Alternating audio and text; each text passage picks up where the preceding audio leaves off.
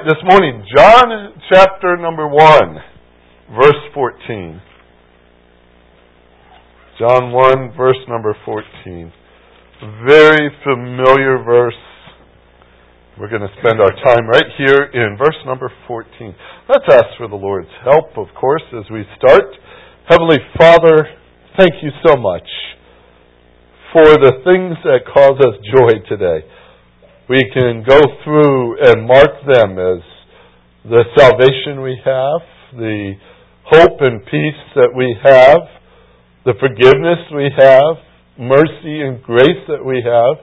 But all of this is because of a Savior we have that you have given to us, your own Son, our Lord Jesus Christ. Thank you for this Thank you for this reminder, especially today. This holiday season, we set aside to remember His birth. It's because, Lord, we need to remember it. We set it on our calendar, and whether it was actually this uh, this December 25th or not really is not an issue to us. It's the fact that we celebrate a Savior who has come. And this is a good time to do that. Thank you, Lord, for what you have done. May your, your praise just uh, echo in our hearts today, especially as we spend time in your word. Draw our attention to the great thing you have done and re, re, reinforce and, and even cause to get excited that joy that's within us, we pray. In Jesus' name, amen. This verse says, verse 14 of John chapter 1, and the Word became flesh and dwelt among us. We saw his glory, glory as of the only begotten from the Father, full of grace and truth. A couple of months ago, as you know, I spent a little time in Brazil.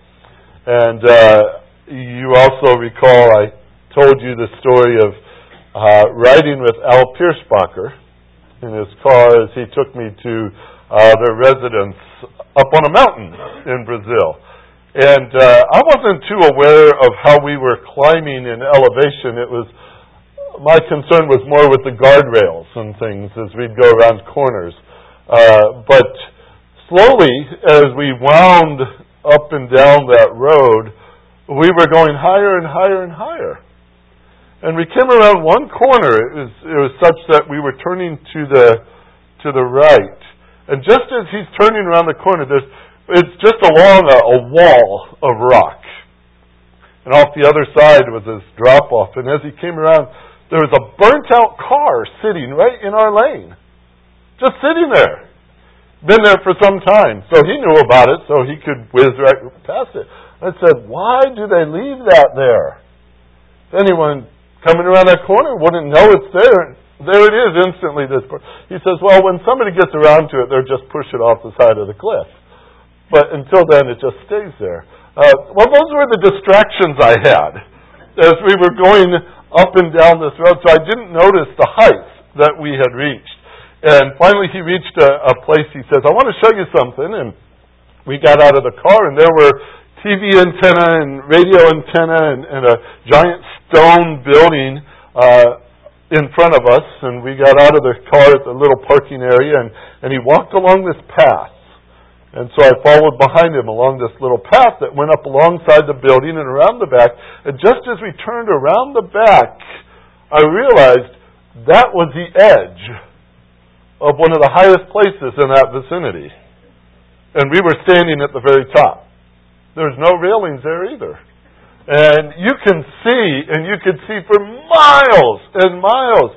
You can see that windy road that we had come up, and, and it was a beautiful sight, but an intimidating one.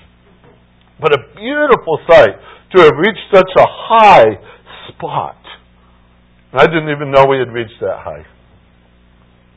This morning, the commentary I read, one along the way, mentioned that the first 13 verses of John's Gospel is like that climb. We've been going up. We've been going up. We've been going up to a point. A point that verse number 14 brings to our attention. It's like the great climax of all that he wanted to say. This is what he's been bringing us to. If you're in music, it's the crescendo has reached its place here. The climb is up the mountain, and here is the view is magnificent. For the Word became flesh. What a moment in history that is. What a tremendous thing. He's been leading us to understand that, and that's where we are We've been studying the Word. We've been looking at the deity of Jesus Christ. The baby that's born in a manger is God. We've been working our way through chapter 1 and looking at that as we go. And that's familiar to us. It's stated so clearly in this passage. It's stated so clearly in, in Scripture that Jesus is God. For a child is born to us, a son is given to us and the government will rest on his shoulders, and his name shall be called Wonderful, Counselor. What's the next one? The Mighty God, the Everlasting Father, the Prince of Peace. Then the next verse, which we know as well, but it's not quite as familiar. It all speaks of him as God and his, his rule. There will be no end to the increase of his government or of peace. And on the throne of David, and over his kingdom to establish it, to uphold it in justice and righteousness from then on forevermore. Who can accomplish that? Only God can. And it says, For the zeal of the Lord of hosts will accomplish this. This fact that He is God is so firmly established in this gospel. Verse 1 and 2 In the beginning was the Word and the Word was with God, and the Word was God. He was in the beginning with God. And His work we have seen. His work in creation shows He's God as well. Says in verse 3, For all things came into being through Him. All things, right? All things came into being through Him. And apart from Him, nothing came into being that has come into being. The next two verses speaks of light and life, and that's who he is, and that's what he possesses. For in him was life, and the life was the light of men, and the light shines in the darkness. We speak of, of who Jesus Christ is, his identity, his work, what he is, what he possesses. All these things say he is God. He is God. He is God. It's just drumming that message to us. That's why we thought last week it was an amazing thing to see how the darkness did not comprehend it. And into verse 9 and 11 that there was a true light which comes into the world, enlightening every man. He was in the world and the world was made through him, and the world did not know him. He came unto his own, and those who were his own did not receive him. There were those who rejected him. Isn't that amazing to you? They rejected him. He's God. They rejected him. Thankfully, that's not the whole world, right? That's not everyone. For the next verse says, But as many as received him. Verse number 12. So there are those who receive, right? There are those who reject. And there's those who receive. Do you realize you're one or the other? You are either one who has rejected him or received him. Say, well, Pastor, uh, I don't know if reject is the right word. That's kind of a strong word to say I rejected him. I really didn't reject him. I just, I didn't come around to receiving him. Well, if you think that through, what, what has it, what is it that you have received? I mean, what is the center of the things you believe and the things you live for? Is it for pleasure? You choose pleasure over Him? Guess who you've just rejected? Maybe it's just, well, you know, I try to live a good life and I'll just do it the way I, I think I should. You're rejecting the only way, the only truth, the only life if you make up your own. More times than not, we think it's such a minor thing to say, I don't need to choose Christ. when Scripture says it's a major thing. It leaves us in one position or another. If we have not received Him, then we have chosen to reject Him. You're one or the other. There's no middle ground. There's no soft place between those to say, well, I guess you're still okay. Rejecting is a strong thing. And we don't want to be included in that group. There are those who have rejected him. Today, we move on to verse number 14. We take another look at Jesus Christ. I want you to see once again that he indeed is God. And he has done something for us that no one else can or will do. Here's the fact. As we start off again, as I've done each week, we look at the truth of his deity. It starts with the Word. And the Word became flesh. The Word. We've seen that in the first couple of verses, right? The Word. We've identified the Word as God in the nature of who He is, that He is from God, that He was with God, that He is God. We've seen those verses. And verse 14 is, a continuation of that very thought, that expression of who He is. The Word, it begins, right? The Word. Now, there's some aspects in this verse that show us more about the Word. We're not talking here about a great philosopher or a great philanthropist or a prophet or a reformer, though I think in some ways Jesus would be the epitome of everything that we would mention there. But we're talking about God. we're talking about God. It's evident in the way he describes him. John said, look at verse 14, right in the middle. We saw his glory. Isn't that quite a phrase? We saw his glory. What did the disciples see? Well, they weren't around when he was born. Some of them were younger than him, I believe, maybe. Some might have been a little bit older, but as we know in the gospel records, they didn't come to him until his ministry. And so we don't have them present at the birth of Christ. But was his glory evident on those days? What were the angels saying to the shepherds? What was the shepherds spreading throughout the land? What did the wise men do, as we call them wise men, as they came and they, they bowed down before him? Did they acknowledge the glory of that child? We have that in his birth. What about his baptism? Was there evidence of his glory at his baptism? Remember, he came up out of the water, and a dove came out of heaven. And who was the dove? The Holy Spirit came and descended upon him, and a voice spoke. Remember? Had to have been a fascinating moment. This is my beloved Son, in whom I am pleased. How about at his transfiguration? You remember that recorded in Scripture? James and, and Peter and John were coming up with Jesus up onto the mountain, and there Jesus was transfigured before them. He, he turned into the brightness of glory, and there was Elijah, and there was Moses, and they were talking, and it was overwhelming. The whole scene of the glory of Christ. These men, these disciples, couldn't stop talking about that. Years later, it started to appear in their letters as well. Peter talks about it in his letter. John talks about it in his letter. They talk about this great transfiguration. We got a glimpse of his glory. What about the resurrection?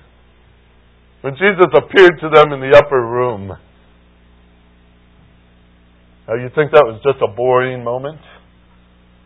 All of a sudden, there he was, the one that they had seen die. He's standing before them, very much alive. It says they worshiped him. What about at his ascension when they see him lift off the ground and ascend up into heaven? Is that a moment when they get a glimpse of the great glory of their Savior? How about during the miracles when he'd do healings of, of deaf being able to hear and blind being able to see and dead rising again? All these great glimpses. There was a day when he walked on the water. When he got into the boat, they were overwhelmed with who he was. And then he turned and he calmed the sea. And do you know what they did? They fell at his feet and worshiped him. Calms a storm. so many times he, he did things that others said, well, only God can do that. It's funny they would say that, but they didn't acknowledge who did it. There was a soldier at the cross, remember? A soldier who declared something very profound. Surely this must be the Son of God. I wonder, at times my imagination does this, what would he have said if he was there when that tomb opened up and he saw a risen Savior? Just a crucifixion impressed him that he must be the Son of God. Now, John records in chapter 17 a prayer of Jesus just before the crucifixion, and he says, Now, Father, glorify me together with yourself with the glory which I had with you before the world was. In other words, the disciples did see his glory. They got glimpses of it, glimpses of it, glimpses of it. I think they would have been totally overwhelmed if they got the full view. Moses couldn't handle that when he asked to see God, right? God had to hide him, cover him with his hand, walk past him, and give him just a glimpse of the back as he went. Because too much would overwhelm a man, I'm sure. I think of John especially, the writer of this book. John who had seen him, John who had seen the transfiguration, John who had seen him after his resurrection, John in the book of Revelation is there on the Isle of Patmos, and all of a sudden he hears a voice, and he turns around, and there's Jesus Christ in front of him, and he fell over like a dead man. John, who was so familiar with him, was overwhelmed with his glory. So as he's writing these words, get a touch of what he's saying here. We saw his glory. Who else could that be? But God. They were overwhelmed with it. They were overwhelmed as well in verse 14 it says of his uniqueness. He is the only begotten of the Father. The only begotten of the Father. Now, we talk about his birth his birth when he took on flesh here. But this is speaking of a very unique relationship, and, and someday we'll get into all the conversation that needs to be said about this. But the expression is that there was a relationship here between Jesus Christ and his Father, a unique one. It, it's, it's a mystery to some degree because it speaks of a Trinity and the fellowship within the Trinity. And we understand parts and pieces, but how it all works is beyond our mind. It's just a fact that when John records that phrase, it's never used of anyone else but Jesus. The only begotten. The only begotten. The only begotten. It's only Jesus. No one else had claim to this title. No one else had this unique kind of relationship with the Father, eternally existing alongside Him. He told us that in verse number one. But this is a picture of his uniqueness. Who else could that be but God? Speaks of his character as well in verse 14. We saw his glory, glory as of the only begotten of the Father, full of grace and truth. Full. You got a picture of full in your mind? We're not talking three quarters of the way in a glass. We're not talking about nine tenths of a glass. We're talking full is complete. When we talk about his character, grace, that speaks of his, his, his character, his attribute, everything about him is, is speaks of grace. He's full. We speak of kindness. We speak of gifts. We speak of giving. Even our word joy is somewhat related to that in a family of words in the Greek. His grace, everything about him his kindness, is sacrificial giving, grace to the fullest measure all the time. And still fully true, right? Full of truth in every fact, not one ounce of falsehood. Not one thing that is questionable. He's true. He's true. He's full of grace. He's full of truth. Who else could that be? But God Himself. His character even speaks of who He is. Dominated, if you will, by, by truth. Dominated by grace. Everything about Him says that. This is a great phrase. It's in Colossians chapter 1. Colossians 1 verse 19. For it was the Father's good pleasure that all the fullness of deity to dwell in Him. That's a powerful little phrase. What's that mean? Does that mean God dumped it in Him? No, that doesn't mean that at all. That means that, that let me give you a concept of words because we're going to use them later. When we use the word dwell, for all the fullness to dwell in him, to dwell. You can use it in the concept of a tent. You can dwell in a tent, but that's probably not your permanent home, right? You wouldn't want it to be that way. It's a temporary fixture. It's meant to come down. It's just a, an arrangement for the moment. If you say, I dwell in a house, well, that sounds a little more permanent, doesn't it?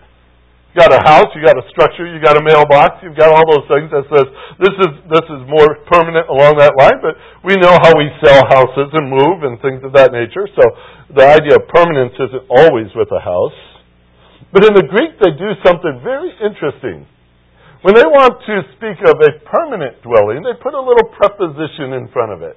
It's just K-A-T-A. We say kata in front of oikos, which is the word for house. Kata oikos. What's that? That means I live here and I'm never moving again. If somebody says that when they come into your front door, expect them to stay forever. All right? That is the term for permanence. You can't get a stronger term for permanence than that. Guess what it says right here in this text?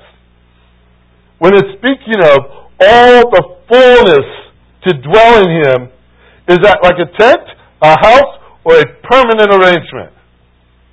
Take a wild guess. You know it's the last one.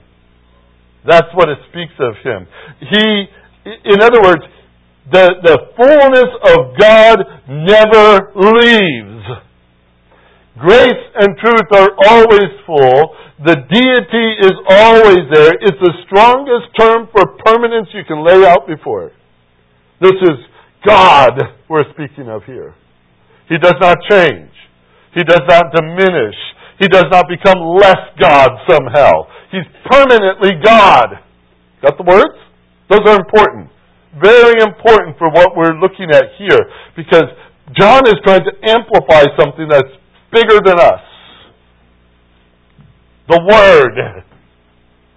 The Word is God. Always is God.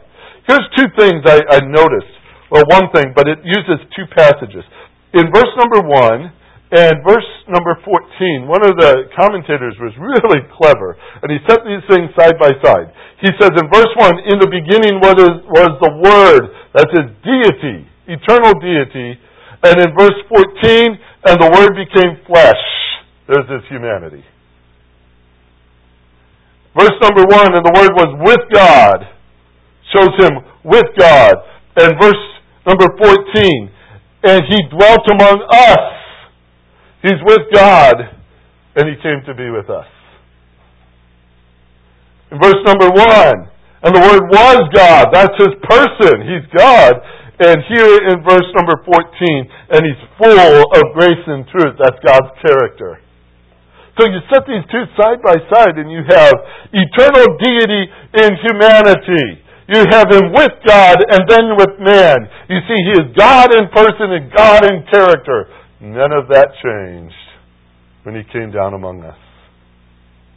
None of that changed. So there's his glory. There's his uniqueness. There's his character. All that says to us this morning is he is God. He is God. John has concluded that in this way. He said, We beheld that we saw that. He was God. The rest of the world rejected. We saw, we looked, we inspected, we had keen interest in this. So we looked it over. You know, that's kind of a fascinating thing. For all the time they spent with him, they could stand later and look back on it and say, in every aspect, in every moment, in every way, he showed us he was God. Do people know some things about you that aren't so pleasant? The disciples never had that with Jesus. He's God. In every way, in every action, in every response, in every moment, He is God. They record that because they watched intentively, they, they, they inspected carefully. I read one commentary that said that Jesus ceased to be the Word when He took on flesh. That is wrong. He did not cease to be God at any time. It's always God. That deity is important for us to mark here in verse 14. For that's what gives it such the punch that it has here. That God, the Word, became flesh. He became flesh. He came to be with us, to dwell with us, among us, the text says. He took on flesh. He became flesh. That's kind of an interesting phrase, right? Now, if if you want to think through this logically, he became flesh. Just by the nature of saying that, he became flesh assumes pre-existence. I'll tell you how that works.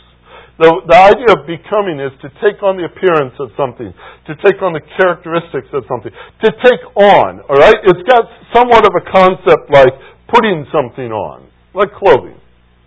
For example, putting on socks this morning pre-assumed that you had legs. Right? Putting on flesh assumes something, doesn't it? Pre-existence. For him to become flesh, he had to exist prior to that, and we know that's true anyway. But even the nature of that word says it again. He took on our appearance. Now, I'm not talking about a phantom. I'm not talking about some sort of a shadow, but as a true man. He took on flesh to dwell among us. The gospel narrative is so clear all the way through that he knew hunger, he knew tears, he knew pain, he knew death, he knew sorrow. Go on and on. He expressed everything a man could express in those things. But it was necessary for him to become a man if he was going to live with men. And it says so clearly here, he came to dwell among us. Listen again to what the, Paul wrote in Philippians 2. He says, Have this attitude in yourself, which was also in Christ Jesus, who, although he existed in the form of God, did not regard equality with God a thing to be grasped but emptied himself, taking the form of a bond servant, and being made in the likeness of men, and being found in appearance of man, he humbled himself by becoming obedient to the point of death, even death on a cross. That's quite a thing to say. This is what he's done for you. He, the great God who created all these things, put on his creation, put on flesh, to dwell among us. The word to dwell is that first one I gave you earlier, the word for tent.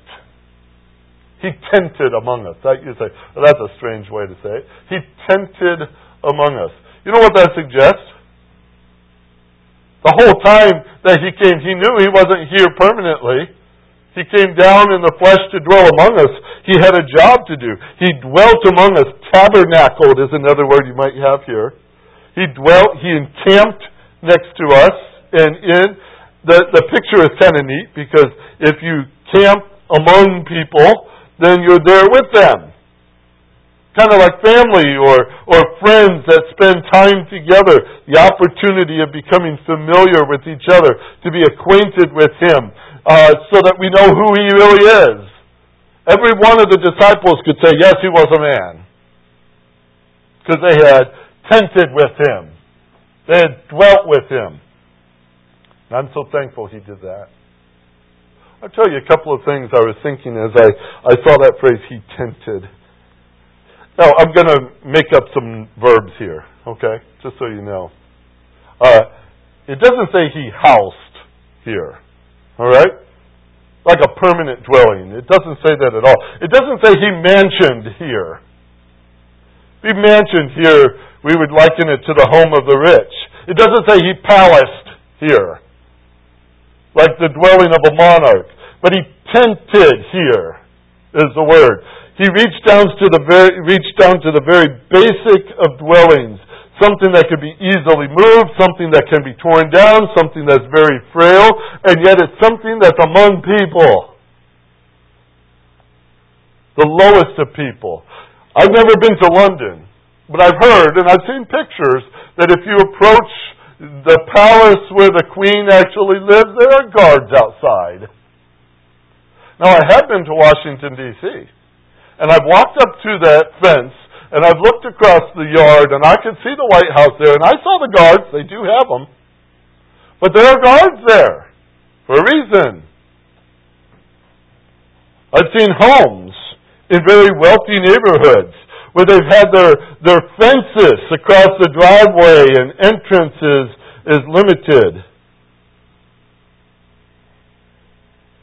Only people with certain privileges get into places like that. Who can approach a tent? Isn't that nice to hear? He came and tented among us. I think that's what makes my Savior so special. We can approach him. We can approach him. Oh, I believe he, he was worthy of the mansions. He's worthy of the palaces. I know all that's true. But he chose the tent so we could approach him. The disciples one time tried to be his bodyguard. They were trying to keep children away from him. And remember what he said? Let the children come. Aren't you glad we have a Savior like that? Who invites us to come to Him? See, when we have a need and we must seek His help, we can approach that throne boldly, Scripture says, and find help in the time of need. We have an approachable Savior because He came to dwell among us. What a precious concept this is. John is, is writing this, but let me show you his, his other passage. First John, I've done this several times, but let's go over there again. First John chapter number one. First John, way in the back of your, your Bibles. Look at these words, the first couple of verses of First John. Now, John, I, I, want you to know as he starts to write here, he's not babbling, right? He's not just, you know, finding words and babbling on and on. He's very precise. Very precise at what he's saying here in these three verses. He says, What was from the beginning what we have heard? Now, that word heard there, we call it in the Greek the perfect tense. It's kind of the idea. We heard it and it's still something we can hear, if you will. Kind of like the, the, the ring that follows, the echo that remains, uh, the fact that I never forget it. I heard it and it just sticks with me. He uses that here. That which was from the beginning, which we have heard. We heard it then, we, that lingers today. Which we have seen. And this word for seen is the idea of perceiving something. We understood. He says, we understood and it's still something we understand. We've seen with our eyes and what we have looked at. Now this is interesting because he changes the tense all of a sudden and I thought that's very curious, John. What are you saying? He says, we looked at him. We looked at him with attention. We examined him carefully. And that was a historical past tense. We had that chance. We saw him. And we touched him also of that same nature. At one point in one time, we could touch him with our own hands.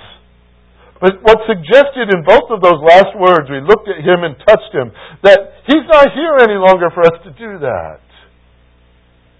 We touched him and we looked at him back then. The word of life. That life was manifested. We've seen and testified and proclaimed to you the eternal life which was with the Father and was manifested to us. And we have seen and we have heard and we proclaim to you also. So that you too may have fellowship with us. Our deed, our fellowship is with the Father and His Son Jesus Christ. Now, He could be seen, He could be heard, He could be looked at, He could be touched. He came to dwell among them. And John was so impressed with that. And I could picture him saying, wait a minute, this is the God who hears me. And I could hear him. This is the God who sees me. And I could see him. This is the God who looks at me. And I could look at him. This is the God who has touched me. I touched him too. How exciting that sounds. This is John's testimony. He says, Now, these things I have seen, I've heard, I've looked at, and I've touched. But you know what? Of all those things, 60 years later when John writes, he says, There are things that just don't linger. I'm not here anymore where I could examine him and verify him. I'm not in that same place where, where I can and touch him and, and know that feel any longer. But there are two things that he left that still ring true. And so you and I are not at a disadvantage because we didn't see and touch him. He says, to hear him and perceive him lingers to hear him and perceive him lingers. And that's important for us in our faith because Romans tells us that faith comes by hearing. Aren't you glad that message is still there? It's still being proclaimed. Faith comes by hearing and hearing by the word of Christ. He has made it so that that will not diminish. We can hear and we can understand and we can respond by faith. See, John says, We beheld him. In all that he is, we beheld him. And the rest of the world rejected him. But we saw him, and he dwelt with us. He dwelt with us. He came to be with us. And there's something also kind of neat in these words. This phrase, and he dwelt among us.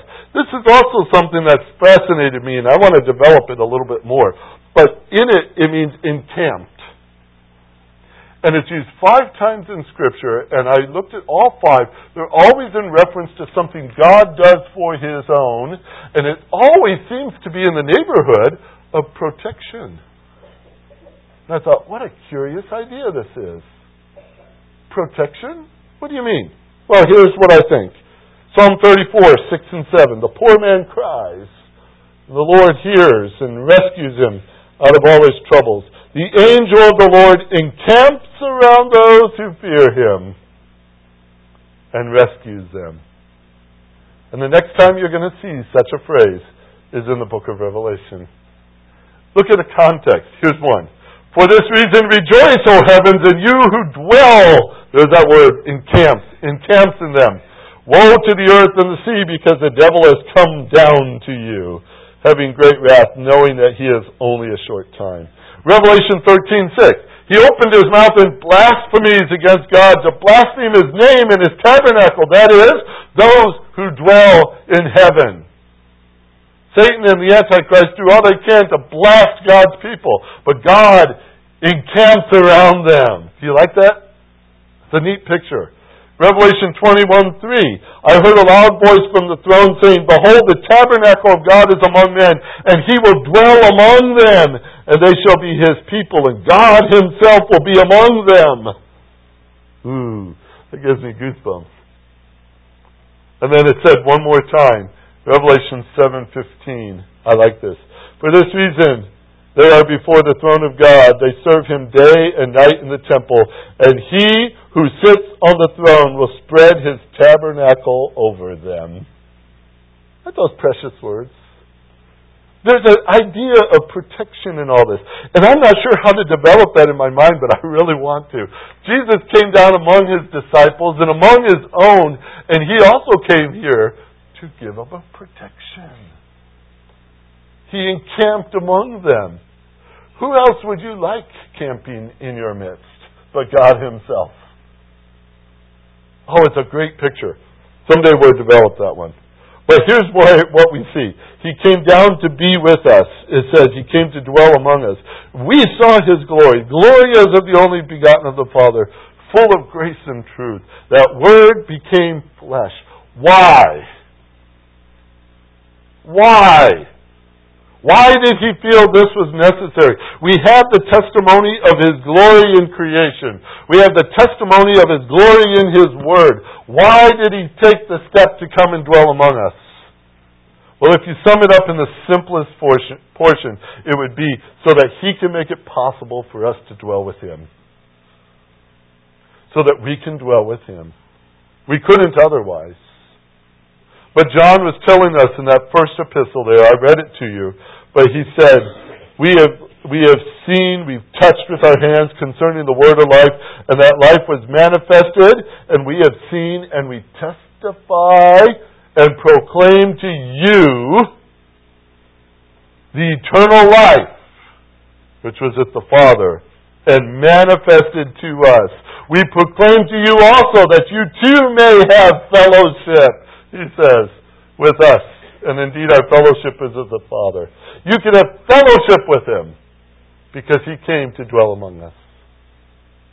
That's why He came. So that we could have fellowship with God. Let me say it real simple Jesus Christ, the one who was born, is God. He desires a relationship with you, a fellowship with Him and with the Father. He gives eternal life because He is life. He came down to this earth. He took on humanity. He put on our flesh. He dwelt among us so that we, by faith in Him, can dwell with Him forever.